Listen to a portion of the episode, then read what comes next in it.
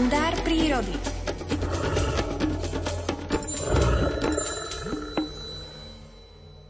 Murárik je, ako sme už naznačili, veľmi neposedný vták a pozorovať ho v stave pokoja je ozajstnou vzácnosťou. Vyzerá veľmi nervózny. Stále polo rozprestiera krídla aj chvost a neustále poskakuje po skalnej stene. Poletuje v akomsi podivnom kolembavom cikcakovitom smere, preto je jeho pozorovanie v úzkom zornom poli ďalekohľadu veľmi náročné. Počas stoviek dní výskumu, pri ktorom musí byť človek, osobitne v prípade murárika, vyzbrojený neobyčajnou dávkou trpezlivosti, som mal príležitosti pozorovať tohto tvora v absolútnom pokoji.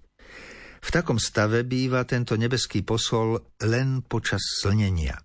Vtedy rozprestie krídla naširoko na skalnú rímsu a nechá sa zohrievať slnečnými lúčmi.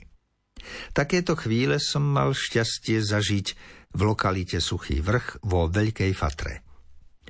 Bolo to jedného včasného májového rána, keď sa po noci s mrazíkmi vykotúľalo slniečko nad obzor Murárik sa naplno oddal jeho životodarnému teplu. Buď sa ma nebál, alebo si ma nevšimol, ale slnil sa na skalnej vežičke s vystretými krídelkami a s trošička zdvihnutou hlávkou len pár metrov podo mnou. A tak som si mohol poprehliadať každé jeho pierko. Človek mohol nadobudnúť dojem, že celkom prestal dbať o svoju bezpečnosť – bolo to však naozaj len zdanie, keď ponad nás prelietal s hlasitým kikotom sokol lastovičiar, murárik pootvoril oči a zložil krídla. Nebolo sa však treba báť, pretože sokol si ho vôbec nevšimol. Po chvíli sa aj môj malý spoločník upokojil, nechal sa ešte zohrievať slnečnými lúčmi a tak aj mne dovolil kochať sa ešte chvíľku jeho priam nadpozemskou krásou.